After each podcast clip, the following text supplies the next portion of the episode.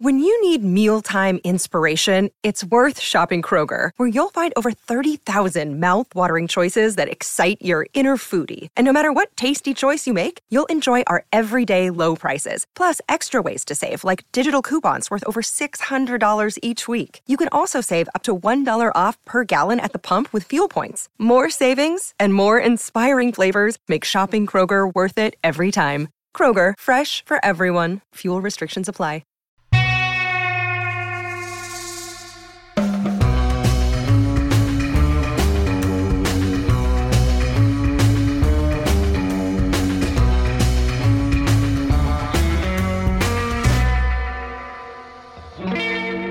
Hi, this is Gilbert Gottfried, and this is Gilbert Gottfried's amazing colossal podcast with my co-host Frank Santopadre. Our special guest this week is making a return visit to the show. He was on one of our early episodes way back in 2014, but his career didn't suffer quite enough from that first appearance, so he's back to give it another shot. He's a comedian, musician, singer songwriter, record producer, occasional actor, and voice artist, a New York Times best-selling author, the most successful best-selling comedy recording artist in history.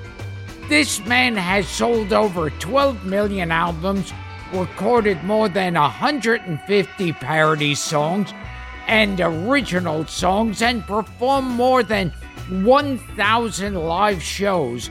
And his work has earned him five Grammy Awards and millions of loyal fans all over the globe. His 2014 album, Mandatory Fun, became the first comedy album to debut at number one on the Billboard Top 200 chart. And on the, the single War Crimes, War crimes. War Crimes, War, well, he's a Nazi. That's one thing I've known about him. Weird Al is uh, is a Nazi. Yeah. and that's nothing. That's nothing for us to put him down about. No. Okay. Oh God. Uh, okay, he's guilty of war crimes, but you gotta you gotta consider he was taking orders. And if you look on the History Channel, Oh Lord. you will see Weird Al marching. Why don't we take Why don't we take it back to word crimes, Gil? Which we'll talk about. and and the single word crime There you go. debuted, but I still say he's a Nazi. That's not that's not to be argued with here. And it debuted in the Billboard Top 40, making him, along with Madonna, Michael Jackson, and U2, one of only four artists to have had top 40 singles in each of the last four decades. Uh, you've also seen him in popular movies like the Naked Gun trilogy, Spy Hard, Bill and Ted Face the Music, and the cult classic UHF, and on hit series like The Simpsons, 30 Rock, The Goldbergs, BoJack Horseman, and How I Met Your Mother, An American Dad, as well as the ingenious but canceled Saturday morning series The Weird Al Show, which guest starred some guy named Gilbert Godfrey. Ah, but wait, there's more. He's also the author of two best selling children's books, as well as the co author, along with our friend Nathan Rabin, of a terrific illustrated book about his life and career called Weird Al the Book. Catchy title. And in 2018, he received a well deserved star in the Hollywood Walk of Fame. Frank and I are excited to welcome back to the show uh, one of the most accomplished satirists and one of the most beloved entertainers of the century. A man who says that when he's on his deathbed and looking back on his life, he'll probably wish he tweeted more. The great Weird Al Yankovic. I, I can't believe you memorized that whole thing. Uh, You really Yes. did your research, Gilbert. That was Yeah. amazing. Yeah. It's all his research is impressive, Al. Off the top of your head, that's crazy. It goes deep. Wow. so, should I call you Hair Weird Al? because of my copious amount of hair? Yes, by all means. Yeah, from war, from word crimes to war crimes may be Gilbert's biggest gaffe in an introduction we've had. I I don't like to talk about my war crimes. That's kind of water under the bridge for me. Yeah, so, but basically, do you still keep in touch with Hitler? We we've had a falling out. Yeah. Did Did you ever think of moving to Argentina and joining all your friends? I own property there, but I've never actually moved there. No. Al, welcome back. It's been uh, it's been seven years Seven years. since you, you took your last bout of abuse. Yeah. Oh God, that's We had just started this show. Are, are we finishing it now? Yeah, this is it. Yes, yeah. This um, this sadly is it. The Alpha and the Omega. A swan song. It was 2014. Mandatory Fun had just come out. You were the biggest thing. In Remember the, that. you were the biggest thing in the country. You decided to torpedo your career by coming on this podcast. I figured I was getting too big. I have to go on Gilbert's podcast. Put me in my place. Welcome back seven years Thank later. Thank you. Thank you. So, so let me get one thing straight. You do song parodies, right? yeah. And, and and you're the guy that squints and talks in a loud, annoying voice, right? Yes, yes. Okay, we're cool then. As- We're cool. Well, as long as we've straightened it out. On So now we know who we are. yes. Let's talk about blurred lines. Okay. Uh, uh, or or not war crimes, but let's talk about word crimes. All right. Let's. Because Gilbert and I were on the phone before talk, and you know he takes no interest at all in the in the uh, in the guest's career. So this is a first too. we got on the phone and he said to me, "I really love that word crimes," and we got into it, and it's it's a it's a brilliant piece of work. The Well, thank video you. too. I mean, it's the perfect marriage of video and and and song and lyric. Well, for, for the video, I have to give all credit to, to Jarrett Heather. He was the genius that uh that did all that all by himself. I, I found him online.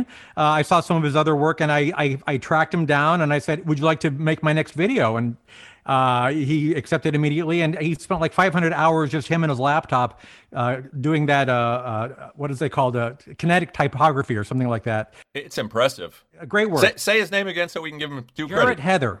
Jarrett Heather. It's very very and, good. And you're a big uh, George Carlin fan. And that song sounded like the kind of thing George Carlin makes fun of, too. I had the same thought. Yeah, pretty, pretty much. I, I, I was trying to channel George there, and in fact, I I uh, I went and I, I went to his estate and I tried to find some unpublished George Carlin material, and basically I just ripped him off. Yeah. and and there are two things in there that annoy the shit out of me, and I'm Just so two? glad they were in there. Yeah. Had one I share. But well, one, uh, both Frank and I are annoyed at, and that's uh, literally, like I literally hit the ceiling. Right. Yeah. the abuse of that word and the and the, the, the mistaking literally for figuratively. And and now I I think diction, the dictionary or uh, Merriam-Webster somebody is, is trying to make literally into figuratively, like it's depressing. because of common usage. They're saying like, well, literally could mean mm, figuratively. No, no, it can't. I, I refuse to accept it's that. depressing. Yeah, it's like when people say, I literally exploded. And I'll go, no, you didn't uh, actually explode. Right. And and the other thing that annoys me so much is when people say, um, "Oh God, what was the?" Uh, I I could care less Uh huh.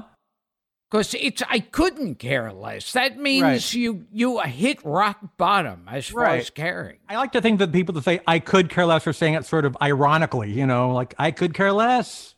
But Yeah. but maybe but but if you're being literal about it, it should be I couldn't care less. Is Yes. it the only hit song in history about grammar? Al, it may be. I can't. I can't. I mean, we can talk about Schoolhouse Rock, but th- those weren't songs Yeah. that charted. No, I I, uh, I think um, uh, Brown Sugar by the Rolling Stones. Yeah, I had that one. That Yeah. one. And Whip It. And Whip It and Yeah. Word Crimes. Those But are three. A nice little jab at Prince in that one too. In, in Now we we and word crimes. we got to get one thing out of the way. Where you got the name Weird Al? Well, this is an interesting story. Uh, Al is actually short for Alfred. Oh, okay. There you go, Gal. Well, that's it. well, now I could go home. Where are you right now? By the way, Gilbert brings up George Carlin, who you were an enormous fan of as a kid. Sure. And the story goes, what was it? Was it Takeoffs and Put-ons or Class Clown? It was an album that you that you completely transcribed. It was uh, FM and AM. my A- FMA. I mean. First album that uh, that my I had my uh, parents buy for me, and uh, yeah, I, I transcribed I think the whole album on a uh, little manual typewriter because they didn't have lyric sheets with comedy albums. Incredible. One time I was on a plane and I saw George Carlin sitting there, and I was, you know, I was excited to be on the same flight with him. And I sat down, and then I see him. He stands up, he looks at me, and walks over to me. And I'm so excited. And he says, uh, Look, I got to read some stuff and write a few things, uh, and then I'm going to take a nap, so I can't talk to you. And he went back to his so he ba- he went out of his way to tell me to go fuck myself. Oh, that George. that was nice but of him. he did at the near the end of the flight. He came over to me with a little piece of paper with his number on it, and he said to me, uh, "Next time you're appearing on TV, please let me know. I want to see what's going on in that mind of yours." And you That's never so called nice. him. You never reached out. No, never. Of course. Never. Of course. Never called him. I, I have I also had Jonathan Winters' number. Never called him. Wow. Al, will you join me in shaming him for this behavior? And you're just reminding me of like like how I behave on airplanes because anytime I take a flight anywhere, I will go to every single person on the airplane and say, "No autographs, no autographs." and I look them dead in the eye. on, the, on the Carlin subject too, I have to bring up another song of yours that reminded me of, of a Carlin routine. Is it uh, Mission Statement? The the uh, Yeah, the, yeah. The Crosby, Stills and Nash right, right. Pa- pastiche. Also uh, uh, about words, about about nonsense words, Right. useless words. Something that was a bugaboo for George. Yeah, so that that song was uh, all the uh, kind of uh, you know the, the buzzwords, all the the, Yeah. the, the the the double speak and the, the ridiculous things that just get thrown around in corporate meetings that make your eyes glaze over. But, you know, synergy and and uh, you know the, the paradigm shifts and things like that. Which you know, I I- just wanted to write a song just using all those words in a way that it kind of makes sense, but Yeah. not really, and then do it to uh, a music that sort of uh, is the antithesis of it, like you know the the '60s kind of like anti-corporate movement. Great. I urge our listeners to find that one. And I never do this. We never get to listener questions this early in the show, but because we're talking about word crimes, and I, I love this question we got from listener on Patreon. Uh, this is from Carla Haler. And she says, she's a teacher, believe it or not. She says, new students to our school often say, hey, have you ever heard of a guy named Weird Al? Uh, using word crimes to introduce grammar was truly a gift for classrooms like mine and makes a tedious subject a lot more fun.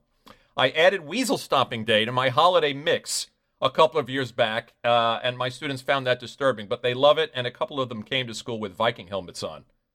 Uh, so this fifth grader, this fifth grade teacher, thanks you from the bottom of her heart. Keep up the good work.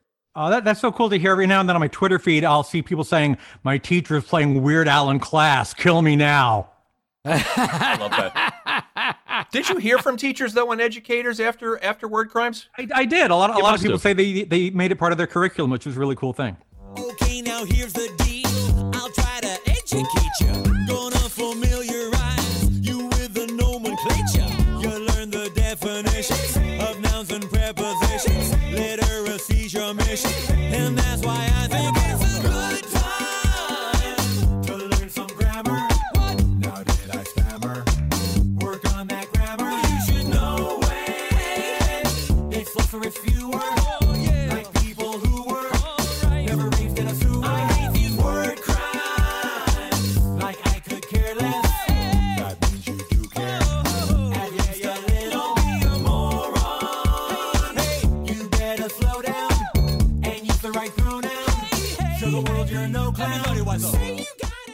Now, now you go out of your way to uh, get permission from uh, singers before you he's a do mensch. parodies. Yeah, from the original songwriter, sure. And, and legally, I don't necessarily have to, but I, I just, uh, you know, it's just been my my policy not to step on people's toes and to make sure they're cool with it. And, and I respect other artists, and I just want to make sure that they can take a joke. And if, if they're offended by it, I'll just walk away. Which leads me to a question about Charles Nelson Reilly. Uh huh.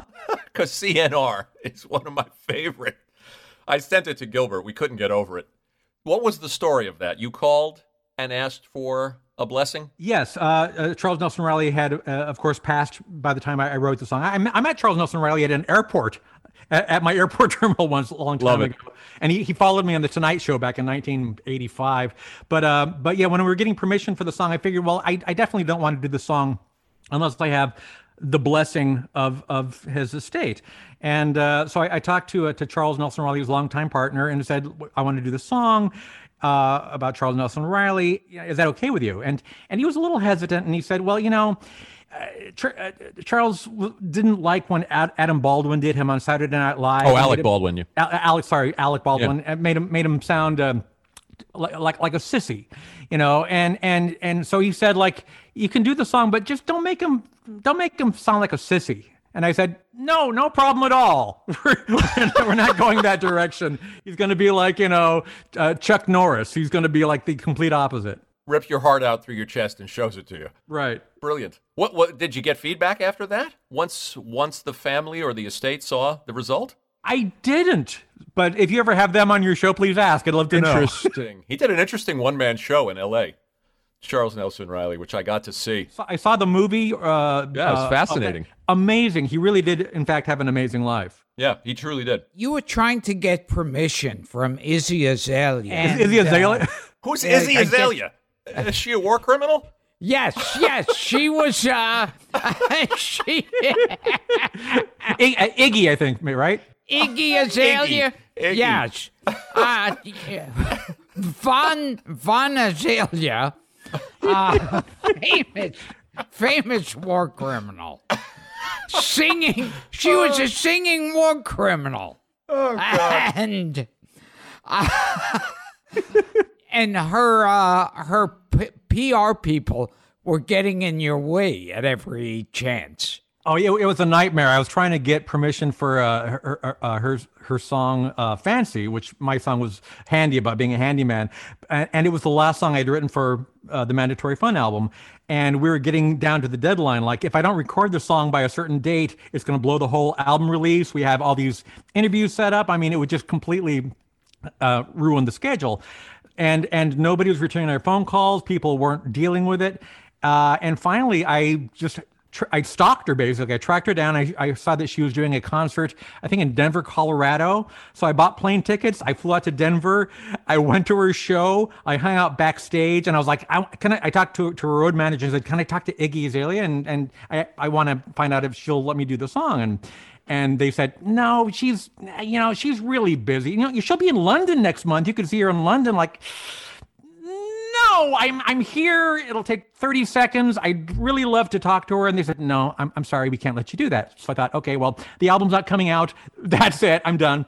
And i just thought you know YOLO, as the kids say, and uh, I, so I, so I, would, I hung out in the wings of her show, watching her do this big amazing outdoor concert. And literally literally as she was walking off the stage before she even got backstage i jumped in her face and said iggy hi it's weird al yankovic. Hey i want to do a parody of your song and i just want to know if it's okay with you. And she looked at me like a deer in headlights which is the normal response. And and she said uh well i i would i would need to see the lyrics. And i said i just happen to have them right here. And i pulled them out of my pocket and she looks at them and by now a crowd is gathering so there's witnesses and i think there was even a tmz camera involved and she said uh y- y- looks fine to me and i said thank you very much and i got back on a plane and went back to la and finished the album Wow.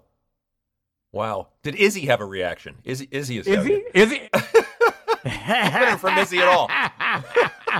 her half sister izzy Did Commandant Izzy have that reaction? those were the old days gilbert You've said you, you're on the record as saying it's no fun for you. You don't actually have to go to all this trouble, but you don't want to hurt anybody's feelings. It's it's more fun and more gratifying for you if they're in on the joke. Yeah, absolutely. I mean, it's, That's you. You want it to be kind of a group experience in that way. Yeah, I, I'm not really not trying to, you know, make fun of anybody per se. I'm, I'm not trying to make them look bad. I certainly, and uh, uh, yeah, it's, it's better for me if, if they if the artists get a kick out of it as well. Right. That's one of your rules of parody writing, right? To tickle the ribs, no punch in the face. There you go. Yeah. Yeah. And and who were some of your earliest influences as far as song parodies went? Oh well, uh, we're talking about people I heard on the Dr. Demento show, and before that, like uh, Allan Sherman, Stan Freberg, uh, Tom Lehrer, Spike Jones, people like that. And, I could and go on. Shel Silverstein. Silverstein, absolutely. We yeah. talk about him a lot on this show. now Allan Sherman, uh, he he had a strange life. I think after he eh, what what was happening with Allan Sherman? I mean, after I, I, his- I read I read his uh, biography. Yeah, he had a an interesting and strange and ultimately very sad life. He was the last person before me to have a number one comedy album. That was in the early '60s, and in fact, he had three number one albums. I mean, not comedy albums, three like on the Billboard charts, number one albums. All within the span of like 18 months. So he was huge. He was People forget out how big he was. huge. He was selling out the Hollywood Bowl. Uh, They say JFK was singing his lyrics in the I, White House. I bet. I Yeah. bet. And I remember, like, at, at that weird time period when you'd have the Beatles and Bing Crosby all mixed together in the top. Right. Uh, it would be like you'd hear Bob Dylan, and then after you'd hear Hello Mother, Hello Father. Right. Which I, I miss that about top 40 radio because top 40 from like all genres. Yes, and now everything is just so everybody listens to their own like subgenre and that's all they listen to. And I, I, I think I wish people, you know, I, I think that's what's wrong with our country is like we need to bring back top 40 radio so people can be exposed to more culture. Used to be able to hear David Bowie and then Dickie Goodman. There you go. Absolutely. on the same on the s- on WABC in New York, in the same station. So, what actually happened with Allan Sherman toward the end? He oh, it was sad. He um he started well, I mean, I could his personal life took a real uh, uh down a, a nosedive. Uh he, he basically lost his family. Uh he stopped being popular. He he uh he started just repeating his material to the point where Johnny Carson was like, "Really? This bit again?"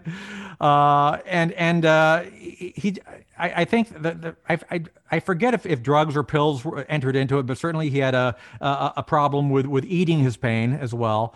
Uh, but he just didn't didn't handle success very well. And within a couple of years of being like the biggest thing in the country, he just you know had completely lost everything. Him and Vaughn Meader together. Eh, Yeah, that's another good example. Yeah, they're similar. a little bit quicker with stories. Vaughn probably. A little quicker. Yeah. Yeah, yeah. Vaughn Meader, at least you could pinpoint uh, what killed his career. Talk about your process.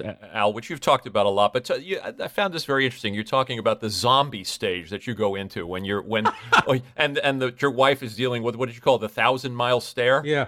a, a painstaking process for you. Will take you weeks and weeks and weeks to put something together. Uh, I heard you say a thousand possibilities or a hundred possibilities when you when you sit down, you narrow it down to one. It's it's just where I'm so focused on one thing that like I kind of blank out the rest of the world. And uh, I, in terms of creating, I, I'm more like I'm more of a fan of Tesla than Edison, but I, my my approach is more like Edison's because Tesla would be like, let's let me figure out what would be the best thing to do and then do that, and Edison would be like. Let me try 20,000 different options for a filament for a light bulb and see which one works. And I tend to like investigate every single possible option and then just kind of whittle it down until I've got like the one that I think is the best best way to, to go. Because with White Nerdy, I heard you say you had enough material for a whole other song. Oh, several songs, probably. Several yeah. songs. I'd, I'd like to think that the released version is the best version of all of them, but I mean, I, I didn't have any. I, I did spend my entire life doing research for that song, so I, I had a lot, lot to draw from. And Ma- Madonna once gave you a piece of advice. She did. What did she say? Yeah. Oh, she gave us. Oh, she gave him. An, she gave him a song idea. Oh, right, yeah. So that, uh, as legend would have it, and I believe this is true.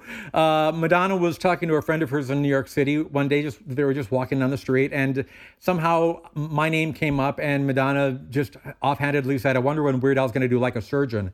And her friend happened to know a friend of my manager, and the old telephone game got back to me finally, and I was like, "Well, not a bad idea. Okay, I'll." I, Thanks, Madonna. I think I will. What did I hear you say too? That uh, oh, and this was interesting, by the way. Two two guests that we've had on this show, you reached out to to do parodies: Jimmy Webb and Tommy James. Absolutely, yeah. Tell tell us about. And we love two guys with great senses of humor, so I, I assume they were they were on board from the from the beginning. Tommy James, I actually, oddly enough, I did two different Tommy James songs uh, on the same album. Um, I, I did a, a parody of uh, uh, Mony Mony called Alimony. Alimony, and I did one. a parody of I Think We're Alone Now called I Think uh, I, I Think I'm a Clone Now. Because he had hu- two huge cover versions of those, of those songs hitting in the late 80s. Uh, and then Jimmy Webb, I, I did a parody of uh, uh, MacArthur Park called Jurassic Park.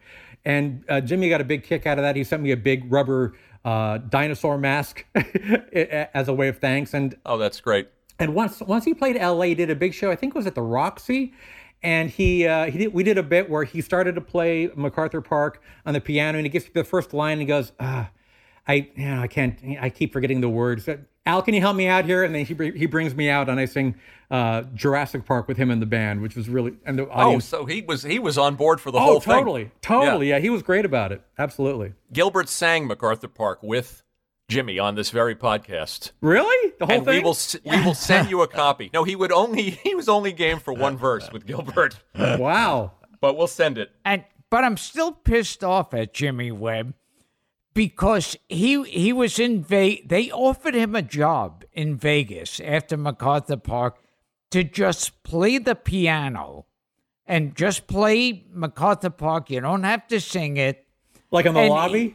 Yeah, a- and it was I like think it was more than he- one song they won. I I think they uh, were gonna give him like forty thousand a night or something like, and he turned it down.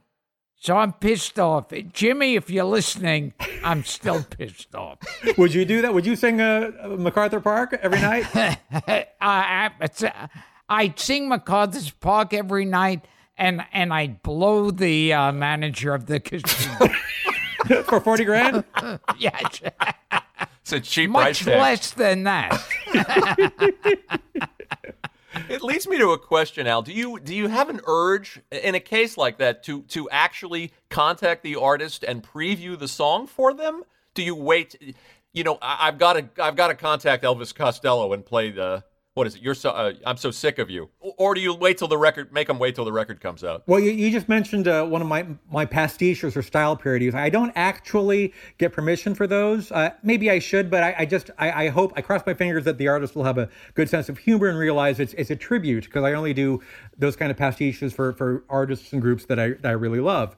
Uh, in in terms of the song parodies, um, I, I don't write the whole song before approaching the artist because on the off chance they say no, that's a whole lot of wasted effort. Can Uh, imagine. so so basically, I'll I'll come up with my idea. I'll I'll come up with an idea and think I could definitely write a song uh, with this concept. I think it'll be funny.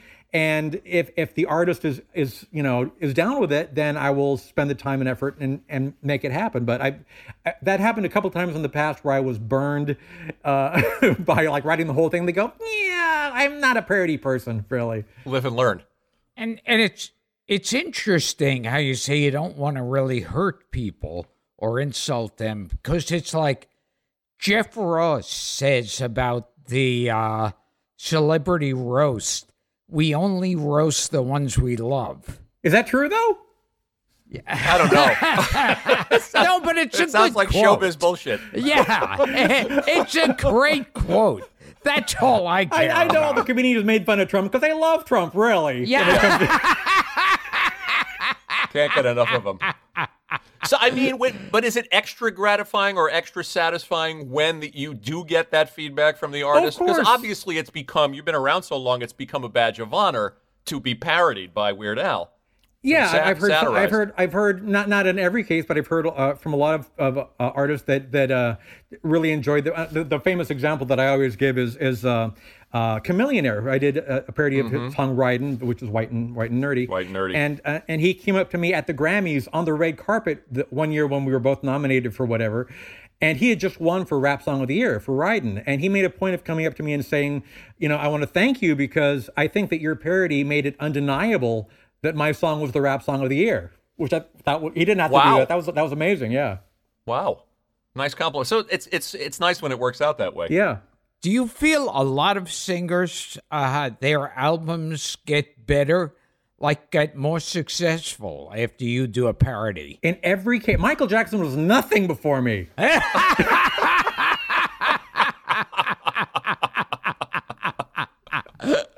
Talk talk about Michael Jackson. You've told the story Should I? many. Well, I know you you've retired the Michael. Ja- have you? Is it you retired the Michael Jackson material from the from the live performances? I, I don't know. I, I did. I retired it on the last tour because Okay. Michael had been controversial, and also, you know, Yes. I figured I've been playing those songs for thirty years. I wanted to give it a rest, and Right. the entire Michael Jackson fan base like went nuts, and and they they thought I was being.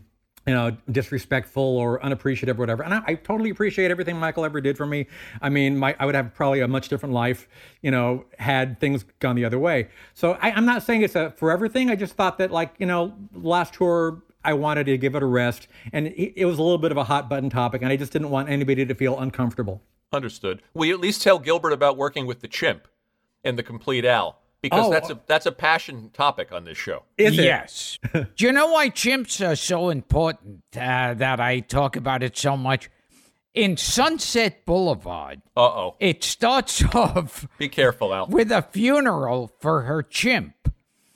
And and and uh, Wilder said to her, he goes, "Now remember, you you were fucking the chimp."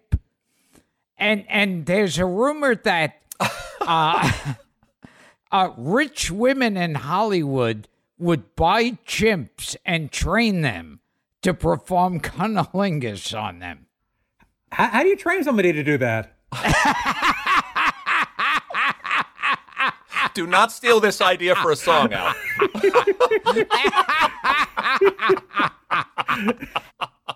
We will return to Gilbert Gottfried's amazing colossal podcast after this.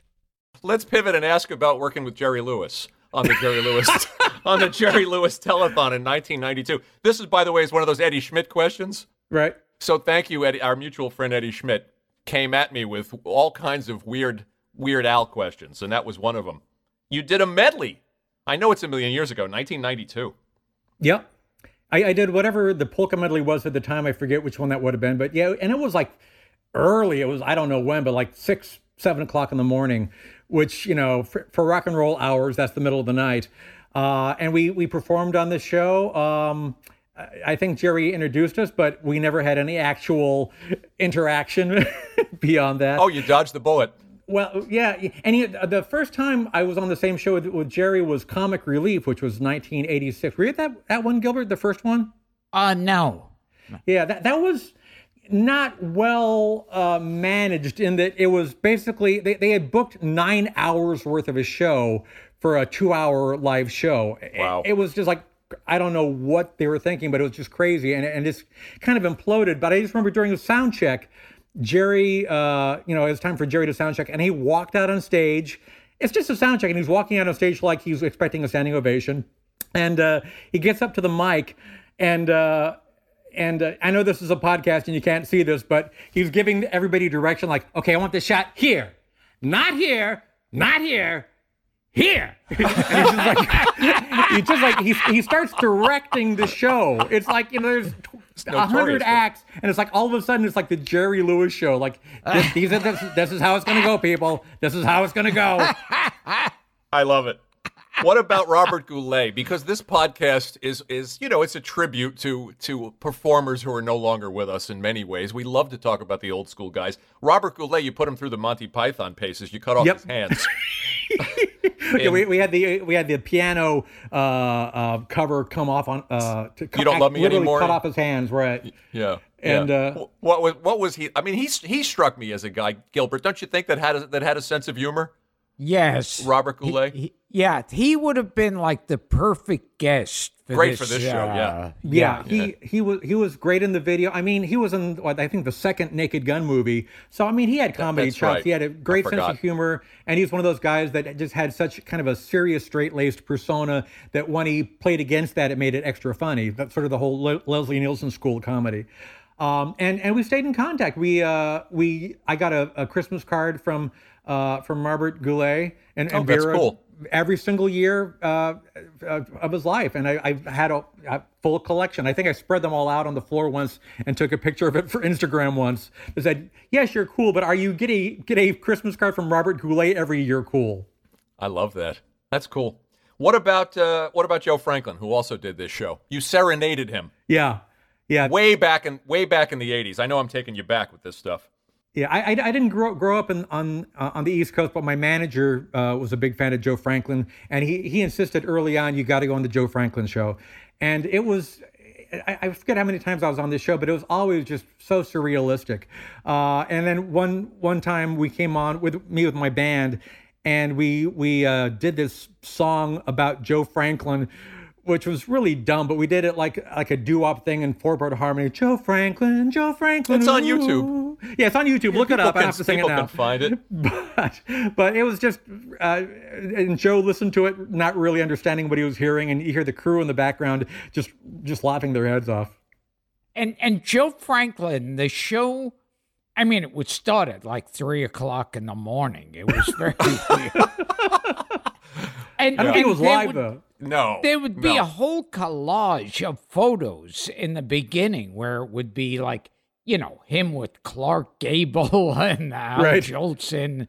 And then They're when all the sh- photoshopped. Yeah, Yes. Ear- and then early days when of the Photoshop. show when the show started, it would be like, you know, some local lounge singer in a hotel. We've got the third grade spelling bee winner from Williamsport.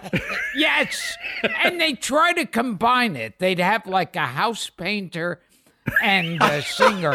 And they'd say, so if uh, if you were gonna sing uh, uh, and you needed your house painted, uh, you could probably yeah. He he tried to make segues. that, that's what you call synergy. You know, like so. Ken, so Kenny G, you ever try a house painting? You ever? Uh, He was on this show uh, right around the time you were. In 20, yeah? In 2014, yeah, Gilbert and I had a strange experience. We went to his office, which was a disaster. It was like the Collyer brothers. oh my goodness, it's mansion. crazy, right? And he offered Yeah. us an egg salad sandwich from the desk drawer. Very disturbing. Oh my. Yeah, but but we love we loved him. and and it's like I I always wondered what became of there must have been a few trillion dollars worth of stuff there. yeah, no one knows. In the Yeah. office, yeah. Yeah. It, it- it's like the uh, Raiders of the Lost Ark uh, archive. Yes. What about Dick? What about Dick Shawn? As long as I'm rolling out, and Eddie sent me Oh. all. All of these clips are online, by the way. You and Malcolm McDowell and Joe Franklin. And Oh my goodness. Lewis. Yeah, Dick Shawn. I, I I worked with him. I think it was in 1986 on Amazing Stories, the Steven Spielberg show, and that was one of my very first uh, acting roles. Maybe maybe my my first real one where it wasn't like you know a Weird Al production, uh, and um, I, I I was just kind of nervous because I'd never like you know really acted with like real actors and like hitting my mark and like you know you know being in a scene like that and i just remember kind of being hypnotized because i'd be doing a scene with dick shawn and in the back of my head i'm like dick shawn's talking to me he's looking me right in the eyes and he's talking to me like you know it, took me a while to kind of like get over that and just like actually be in the scene and, and by the way d- during all this my head looked like a giant head of lettuce because i'm like the, the cabbage man from Yeah, outer Cabbage space Man. Yeah. yeah, so I, I'm in extreme prosthetic makeup, and in fact, Steven Spielberg came to the set while we were shooting, uh, and and I think that's the first and only time I've ever met Spielberg. And and again, I'm looking like a giant head of head of cabbage, and you know we're having a conversation. He was telling me about his, his son Max, and and and I'm trying to you know. carry on. It's just a casual conversation with the biggest director in the world while dressed as a head of cabbage. I think our pal James Karen was in that episode, Gil. Oh, what our- that's what our wow, fans are telling me. yes. Yeah, he was he was a guest here, and uh, he was terrific, James Karen. He was so terrific funny. He was- character actor. Yeah. He was What great. ab- what about Malcolm McDowell, who we had here a couple of months ago, and you you have a nice couple of moments with him in Halloween too. Yeah, that Rob was really Zombie's. sweet. That, wa- that was a last minute thing. Rob Zombie uh, called up like a couple days before uh, the shoot, and uh, and via Chris Hardwick, who kind of set the whole thing up, uh, ha- had me fly out to fly out to Atlanta and do a, a, a cameo shot in uh, Rob Zombie's Halloween 2, where it's basically a random late night talk show guest appearance where I'm on as myself with Malcolm McDowell, who's who's playing Dr. Loomis from the the Halloween series, and I'm just supposed to be like the obnoxious version of myself. Uh, and Malcolm was great. Again, that's one of those things where like I can't believe I'm like acting with Malcolm McDowell. Um, and and when we're not shooting, I mean, it, just a very nice guy. I just remember when people would come up to him and reference like Clockwork Orange. His eyes would glaze over. You could just see like the soul in his body. And in fact, my, my, my, favorite thing was I got I got a picture of myself and Rob Zombie uh, and Malcolm McDowell, and we we you know I, I, was positioned on one side and Zombie was on the other, and and I uh, I captioned it Malcolm in the middle. So that was my favorite bit from the day. He's a and, piece of work. What what I remember about Malcolm McDowell on this podcast was he had told us we did a long interview. He told us now he has to go out to dinner. He has uh, and and and he, to close the show, he's talking about working on Caligula with John Gielgud. Mm-hmm. And he and Gielgud are looking at the screen of something they're filming, and they're both going, "What is that on the screen?" And they realize it was Helen Mirren's asshole.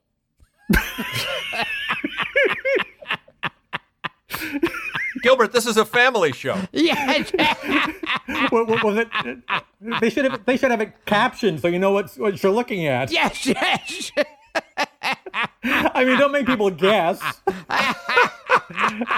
that could be any sphincter. As long as we're as long as we're talking about surreal experiences, and I found two of these. More surreal experience. You get to decide making the Gump video with Ruth Buzzi and Pat Boone. Oh my goodness, yeah. Or being on Wheel of Fortune with Little Richard and James Brown. Oh man, hard choice. Um, hard choice. I, I, think Wheel of Fortune was a bit more. I mean, because. Uh-huh because because I, I I don't know that I would have done Celebrity Wheel of Fortune. In fact, in fact, my manager, you know, had called me up and said, "Hey, you got this offer to fly to Orlando, do you know Wheel of Fortune?" I was like, "Yeah, I don't know. I mean, I, eh, sounds a little cheesy. And he said, Well, you, your your other contestants are, are Little Richard and James Brown. And I said, I am on the next plane there. That's amazing. and it was just as weird and surrealistic as you would have thought.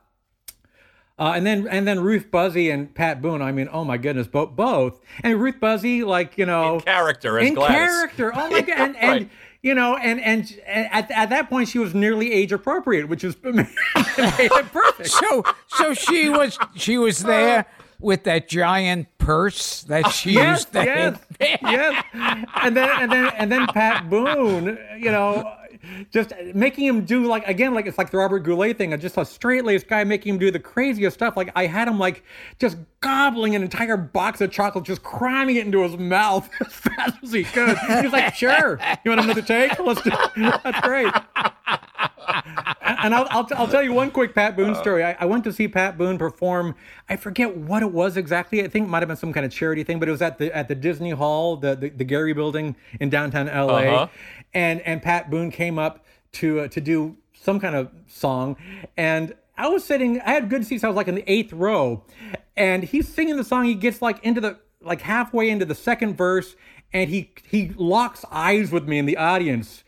He looks at me, and I'm looking at him, and he completely blanks out. He, just, he, he complete his brain just went empty, and he, he literally had to start over and do the song over again because because I totally threw off his concentration. I love it.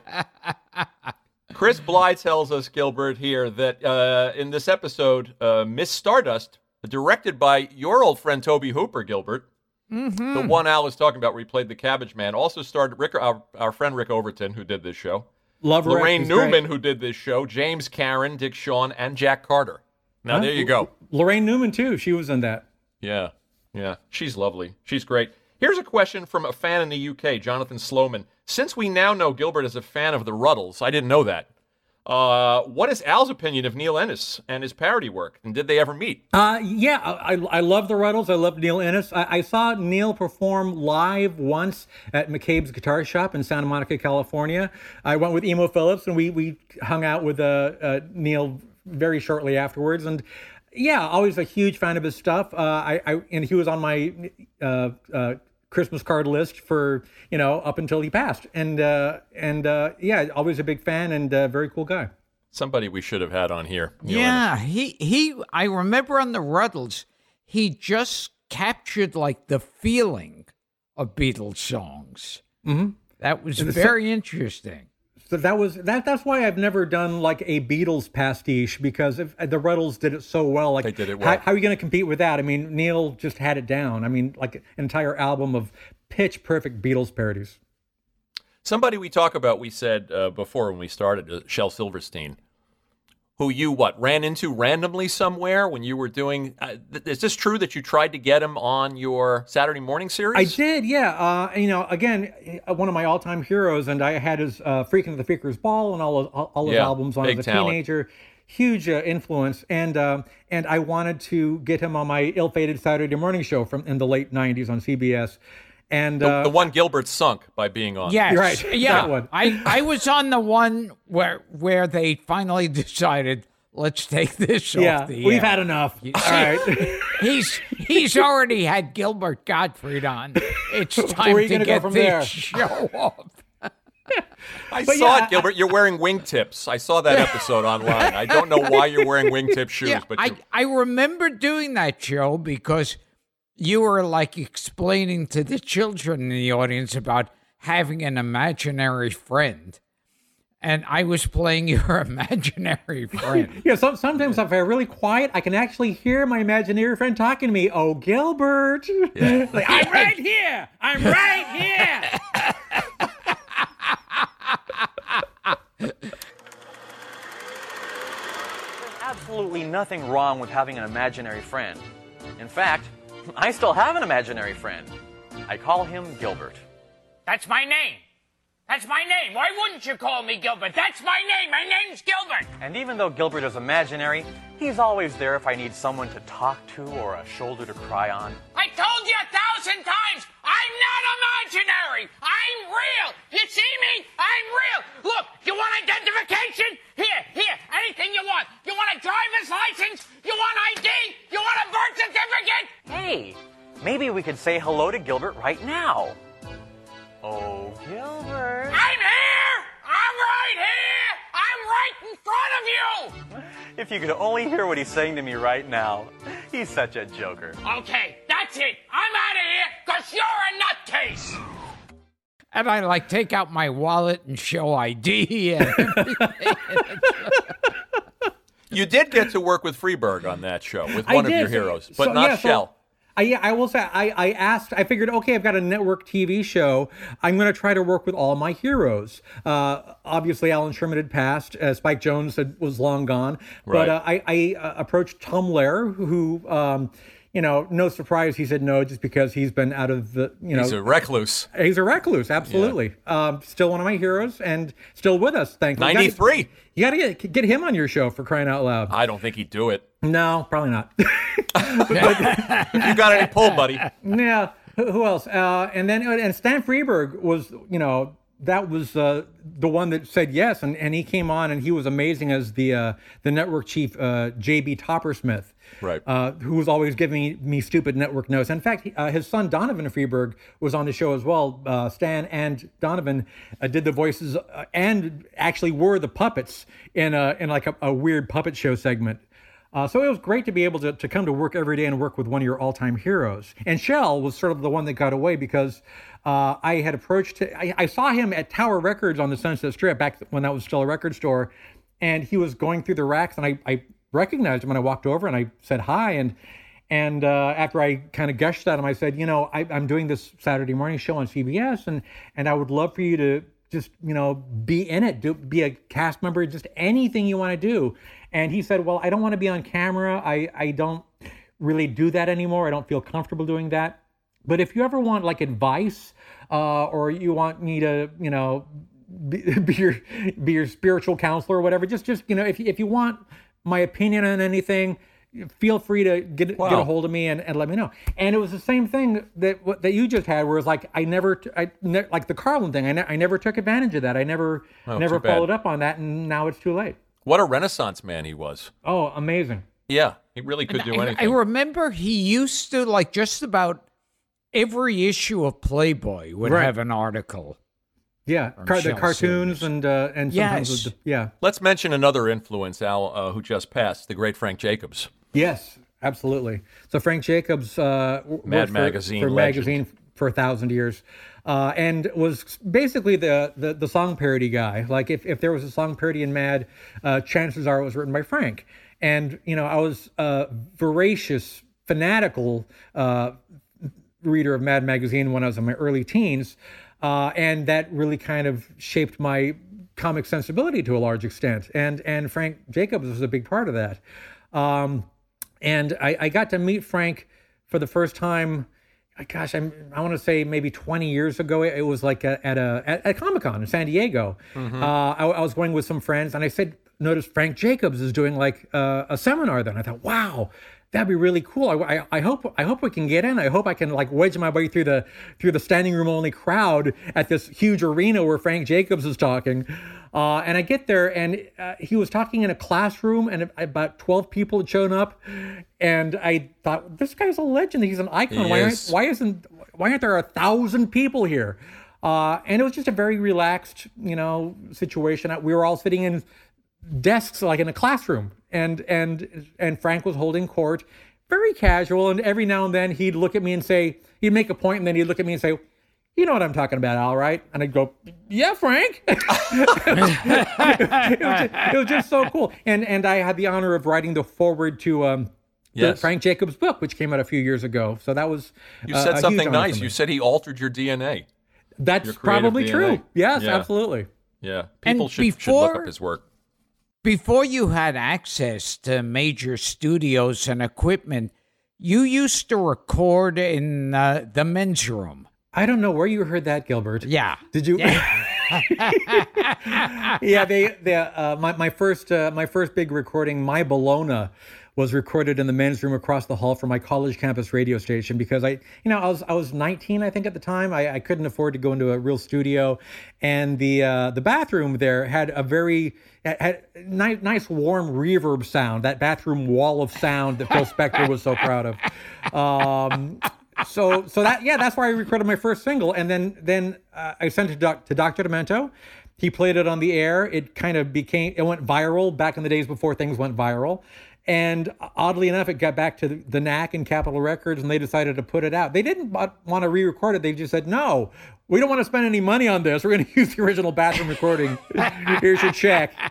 Have some lunch I heard you say in an interview that for you know with all the thrills and the highs that you've experienced in your career that that that feeling being on the Dr. Demento show for the first time, hearing your stuff on the radio for the first time was is is maybe the still your biggest thrill or or a feeling that stays with you all it's hard to beat later. that. Yeah, I mean, I've I've had a number I've had a number of pinch myself moments over the last forty years, but I mean, you, you Meeting McCartney for one and being oh a my fan. God, yes, my Yeah. goodness. Uh, but yeah, but I'm just the first time that happens to you. Uh, it ju- it's such validation. I mean, I remember just the first time, even hearing my song on the radio on local radio. Uh, it, it's just like every single bad rock and roll movie you've ever seen, where like they're playing my song on the radio, and you go running around the house screaming your head off. And you know, that's that's a real thing that happens. I mean, I was like a you know. course. 16 years old at the time, and it was the greatest thing that ever happened to me. And I remember when My Bologna became a hit. I was I was in college at the time, uh, and uh, I opened up my mail, and there was a postcard from Dr. Demento saying that My Bologna had been number one on the Funny Five for two weeks in a row, and I thought. My life will never get better than this. Wow. This is like the high point of all time. when we have musicians on the show, we just had Michelle Phillips a couple of weeks ago, and we've had Kenny Loggins here and and Richard Marx and a bunch of people. We, and Gilbert and I always make a point to ask, what was that feeling? Hearing your song, hearing your voice on the radio for the first time. I think it was a transformative experience for It- so many of them. It's crazy, you know. I, I the the first thought was that like, oh, who who turned on my tape deck? Because I thought that I, I had accidentally like switched and like started playing my own personal tapes, and then when I realized it was like playing out of like the radio speakers and like other people were hearing it, uh, yeah, blew my mind. And you still give him credit, Barry, all these years later. You know, you used to Absolutely. talk talk about what a what a uh, what a gift he gave you. I mean, there are a number of people, you know, throughout the course of my life that have done things that have influenced my career and changed my life in profound ways. But if it hadn't been for Dr. Demento, if he had never existed, I definitely, you know, would not have a career in show business, and I would be doing something, which uh, you know, by by all. Uh, accounts i would not be enjoying nearly as much as my current line of work i mean i, I can't even imagine what i'd rather be doing right now this is exactly you know what i enjoy doing This podcast, you mean? this podcast yeah, everything else is just a distraction I understand. but it was all building up to the i figured if i if i had a number one album eventually gilbert would have me on the podcast Uh-huh. Worked out. Can can you do a Dr. Demento imitation for us? Woo, woo, wind up your radios. I don't do imitations, no. I don't do it. I I'm also not good at it. I loved your what was it, Jerry Hendrix? When you did Jerry, you did Jimi Hendrix as Jerry Lewis, Yeah, we or the other way around. I, no, yeah, yeah. I, I, I posted that online, and everybody, you know, was like, "No, it's Jimi Hendrix. No, it's Jerry Hendrix," because it's like he's, I'm singing a, a Jimi Hendrix song, sort of like halfway like Jerry Lewis would sing it, like you know, "Foxy Lady." la la la, nice lady. Al, do you think that your singing has improved over the years? I heard you talking about, you know, the Malcolm Gladwell theory. You do something, what is it, 100,000 hours or some cra- or 10,000 10,000, hours? yeah. 10,000 hours. And and I heard you, I saw a video with you doing the James Blunt song in concert, the You're Pitiful. Uh-huh. And you you got some pipes. Oh, thank you. Thank you. Yeah, I mean, I, I definitely think I, I sing better now than I did, you know, when I was a teenager. Uh, and you know, not not that I was ever a bad singer, but I, I- I think you know you, you get more you know, more trained and more professional as as time goes on. And now that they have auto tune, I sing perfectly. My life is brilliant. Your life's a joke. You're just pathetic. You're always broke. Your homemade Star Trek uniform really ain't impressing me. You're suffering from delusions of adequacy. You're pitiful. You're pitiful. You're pitiful, it's true. Never had a date that you couldn't And you smell repulsive too. What a bummer being you. We're, we're going to send you some of Gilbert's greatest hits. Great. Him singing with Neil Sedaka and uh, and Jimmy Webb. Oh, excellent, excellent. Yeah. This is from uh, Stan Merrill or Morell. Does Al remember? Me talk right into my recorder here. Does Al remember visiting the record archive in Rochester, New York with Dr. Demento? Probably one of his early gigs. They were appearing at the Red Creek Oh, the and right, popping yeah. by the store to find vinyl oddities. Al signed an autograph to me. Uh, he wrote an. Uh, he signed on an obscure evangelist album, and he wrote "Eat Your Broccoli." I still have the record. I, I remember that specifically. I was, I was going to say turnips, but then I changed at the last second to broccoli. I just thought it was more appropriate yeah, given the situation. Well, I asked because you're you you've said that, and I heard you with Marc Maron. You said you're a bit of a hoarder, especially as it pertains to things that fans have sent you that have sentimental value. You don't want to part with things. No, exactly. I mean, and my, my wife has you know tried to cure me of that. Uh, a, a lot of stuff, you know, because I, I had a storage unit literally fill again literally, but for real, literally uh, filled with with beacons beacons boxes of fan mail, like I don't know, uh, three or four dozen boxes full of fan mail from the 80s. And I thought, "Eh, I can never throw these away because they're love letters. How can you throw away a love letter? And then my wife was like, "Are you are you ever going to read these again? Are you going to be like 80 years old going through these boxes going, somebody used to love me?" you know. A your rosebud moment. yeah and and it was you know she she's she's taught me to kind of pare down and only keep a few things that are really really really important and sentimental and and it was it was sad but you know i i i had to get rid of those boxes so, and and i still enjoy getting stuff from fans but a lot of stuff like if somebody makes me like like uh, you know, a, a scale model of the biggest ball of twine in Minnesota. I go, oh, that's nice. And now I just take a picture of it and I save the picture. And then, you know, so, so it, there, there's a way to keep your life somewhat uncluttered and yet course. be appreciative and, and, you know, respectful of your fans. Gilbert, what about you? You've kept every fan letter along with the, the shampoo bottles? Uh, oh yes, Yeah. yeah. Everything I steal from hotels, and that that's where I I have like uh I could have a whole separate apartment just for my shampoo and skin lotions that I take from hotels. He- he- that has sentimental value for him, like the fan letters do, do for you. I, I you know, uh, that that's when I knew it was time to go back on the road when I ran out of soap.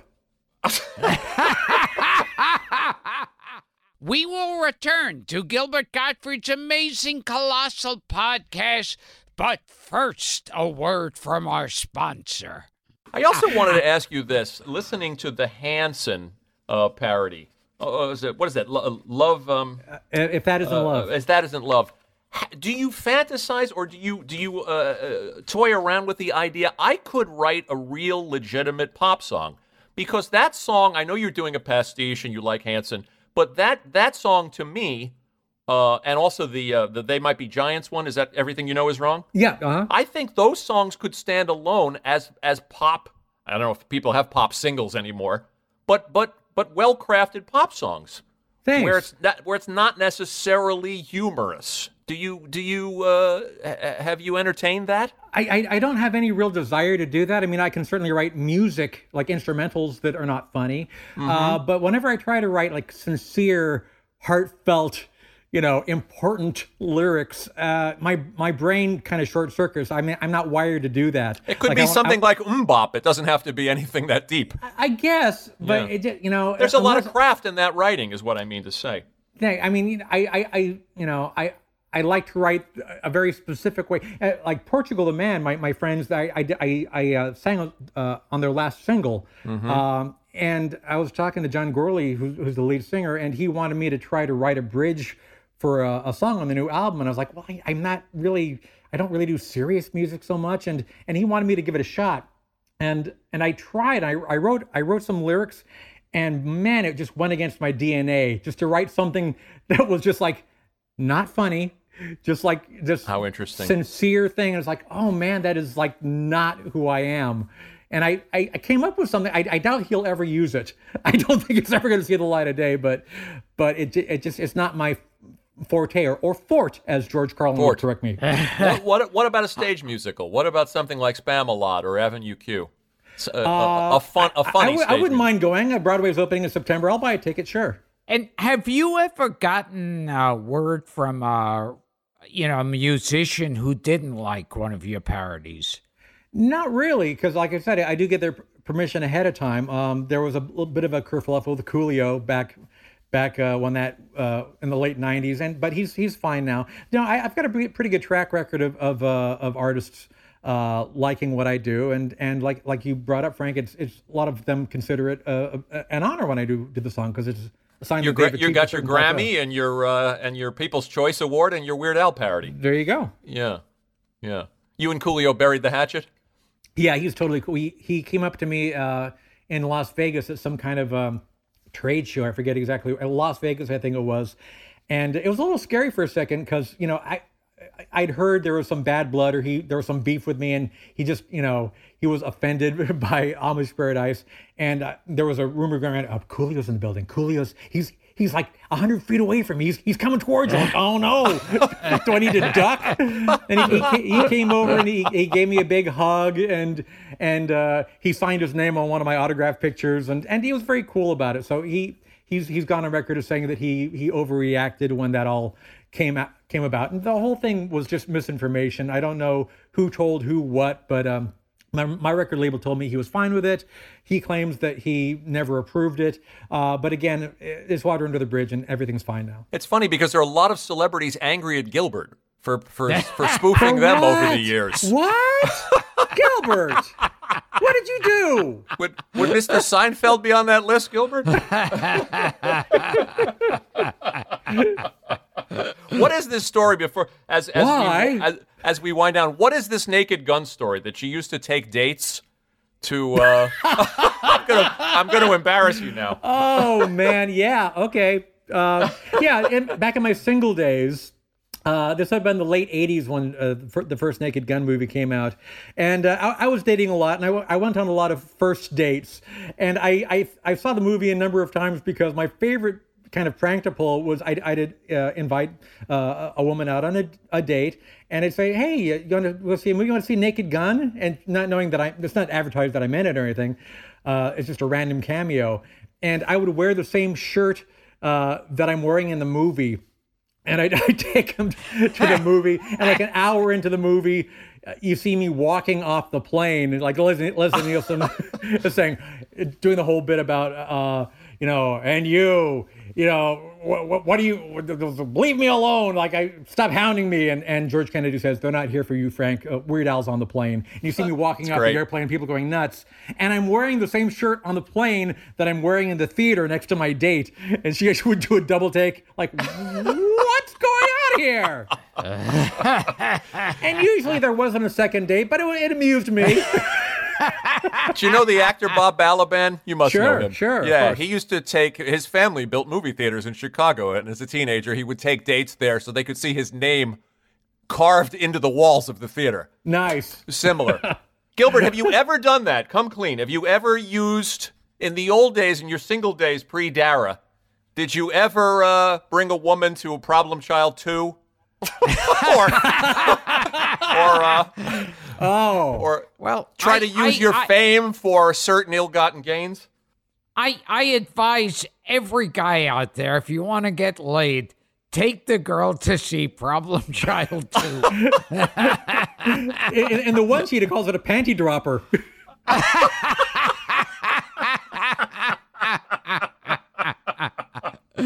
What's uh, this is an interesting question from our last one from a from a listener, Richard Hausman. How is Al perceived by traditional polka musicians Ah, well, I I couldn't or tell you. I traditional mean, accordionists? Um, yeah, I, I, um, I, I've, uh, you know, I certainly met uh, Frank Yankovic, uh, who- no relation, but I mean, Right. we were good friends uh, during the course of his, you know, the later part of his life. I, I've met Walter Ostanek from uh, Canada. Um, so the ones that I've met to my face, they were very nice and calm. I mean, what, what I what I do when I do polka medleys, it's not it's not really pure polka. It's sort of like a mix of polka and Spike Jones. It really owes as much to Spike as polka music, but you know it's all done in good fun. Uh, so I What was you that guy Jimmy Sturr that was Jimmy around years ago? Yeah, who won like two thousand Grammys. I worked you know, with him on a, on a on a strange corporate gig. Yeah, every single year, Jimmy Sturr would win a Grammy. Yeah, but you're you're the most famous accordion player uh, the, the, and the most famous polka player of of all time. So you have What? to be you you have to be a bit of a hero to these people, aren't you? I, I well, I, I you know, I, again, the few that I've met uh, seem to like me. Uh, I, I haven't been deep in the, the the the bowels and the recesses of the polka community, so I don't know if they feel like I'm not being respectful enough or whatever. I, I I'd like to th- I'd like to think they get a kick out of it, and the fact that I'm I'm uh, bringing sexy back to the accordion means something to them.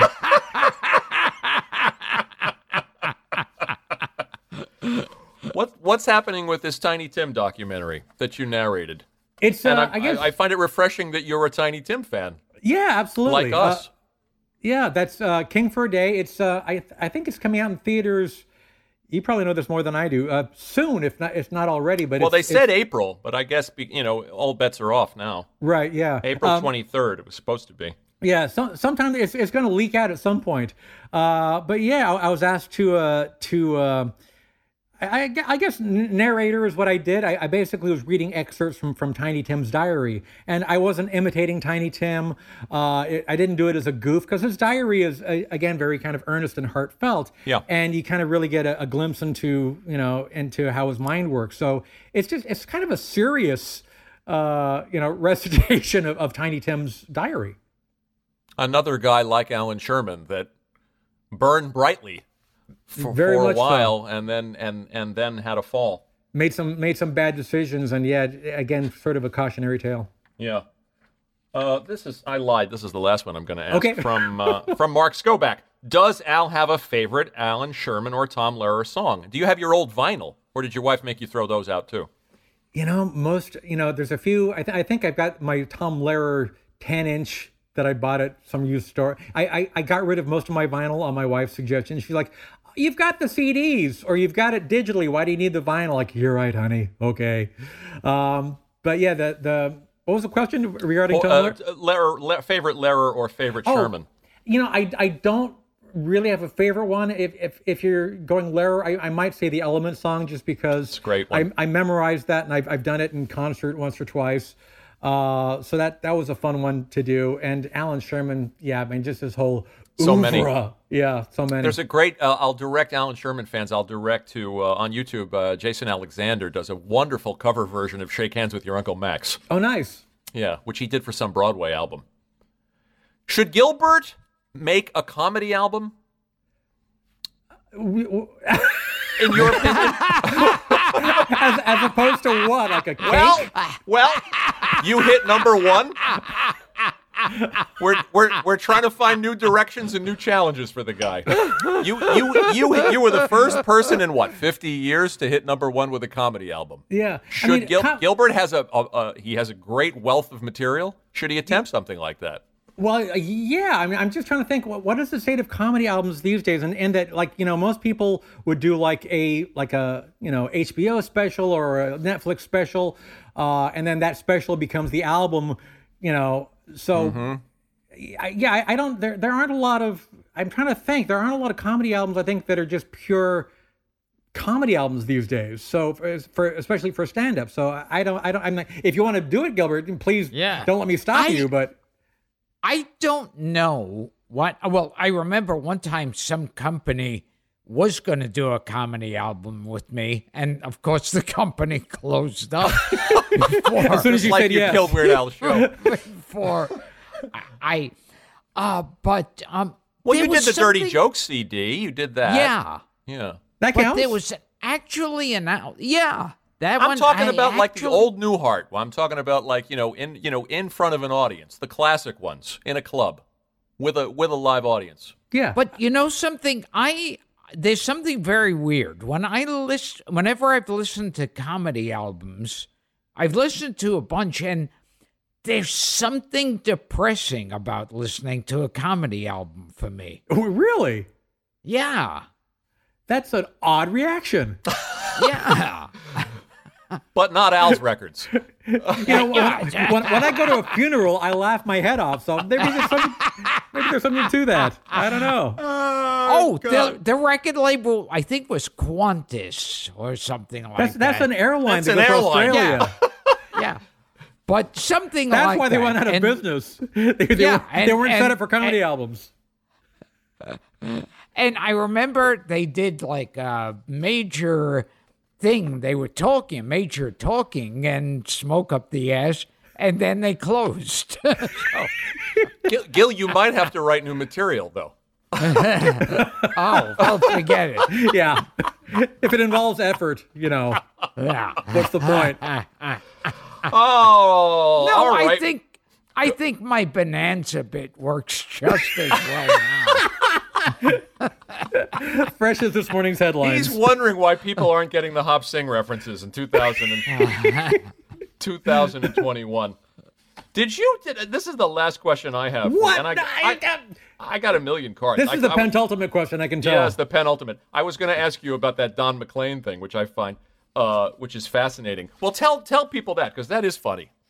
That that that he's that he's mistaking your lyrics for his when he's doing.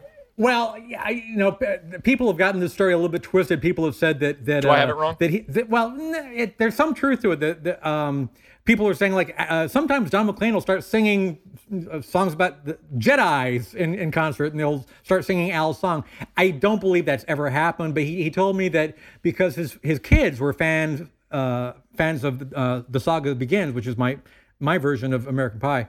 He says he heard that around the house so much that now sometimes when he's doing his song, like my lyrics will start to like float around in his brain, and it, you know, it'll just kind of cloud his memory a little bit. I don't think he's ever actually messed up or sang the wrong words, but he just says it gets into his head.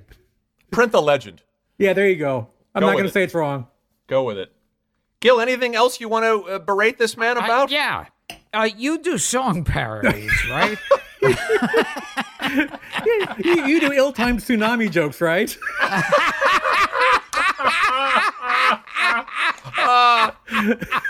Are there well-timed tsunami jokes? Timing is everything. Don't record that album in Japan, Gilbert. That, Yeah, that comedy album. We we could do a whole other episode with you just asking about your Japanese experiences. Oh, my goodness. Really funny, uh, detailed in this wonderful book by you and Nathan, which we'll plug at the end. All right, Gil, we have more to do, so we're going to thank some people before you sign off. Uh, we'll thank Al. We'll thank Al's manager, Jay Levy. We'll thank Amanda Cohen, Jordan Dempsey from uh, Nowhere Comedy, and Jen Saunderson, and Andrew, and Molly, and and uh, Yasmin. Nathan Rabin, your longtime. Uh, this book is hilarious, and we want to plug it. Weird Al, we're in a video and an audio medium. Weird Al, the book by Nathan, and the weird accordion to Al. I told you it took me a week to get that joke uh, of, of that title. And he- he's doing And- a col- Nathan's doing a coloring book now too. He's doing a Kickstarter for a coloring book called He the is. weird the weird a coloring to Al. Oh my God! So All right, let's let's that's, plug. that's happening too. Let's plug Nathan's coloring book about Weird Al. I want to thank Krista Rose and Eddie Schmidt for their wonderfully obscure research, and our team: Greg Pear, Aristotle, Acevedo, John Murray, John Seals, Josh Chambers, uh, Dino Preserpio, the late great Mike McPadden. We love you, Rachel. I am not going to thank you, Gilbert. I will thank. My Oh, lights thank are you, going out here. That's a bad Thank sign. you, Gilbert. Thank you. Do you forgive Gilbert for ruining your, your Saturday morning show, Al? You know, it, it ran its course already. I was like, might as well have Gilbert on. We love Eddie Deezen was on that show. Oh, the Uh, guy boarded up in the wall. yeah, a guy we camera. adore. Yeah, Yeah. we yeah. We'll tell people they're on YouTube, and also you did there. Did what? Did you put them on on Blu-ray? Uh, I, There's a I, box. I don't think it. I think it was. I think it was DVD. I think it Yeah, was they're- right before real- the Blu-ray. They're yeah. really good and smart, and it was a show ahead of its time, and you were completely committed to the comedy. It was. As- you know, it, it had its moments. It. we could do another whole show on on the I Weird know, show, but yeah. and someday we will. Thanks Yeah. for coming back and My indulging pleasure. us. So fun. What do you think, Gil? Do you have any gratitude at all, Gilbert? yes, yes. Thank you, whoever.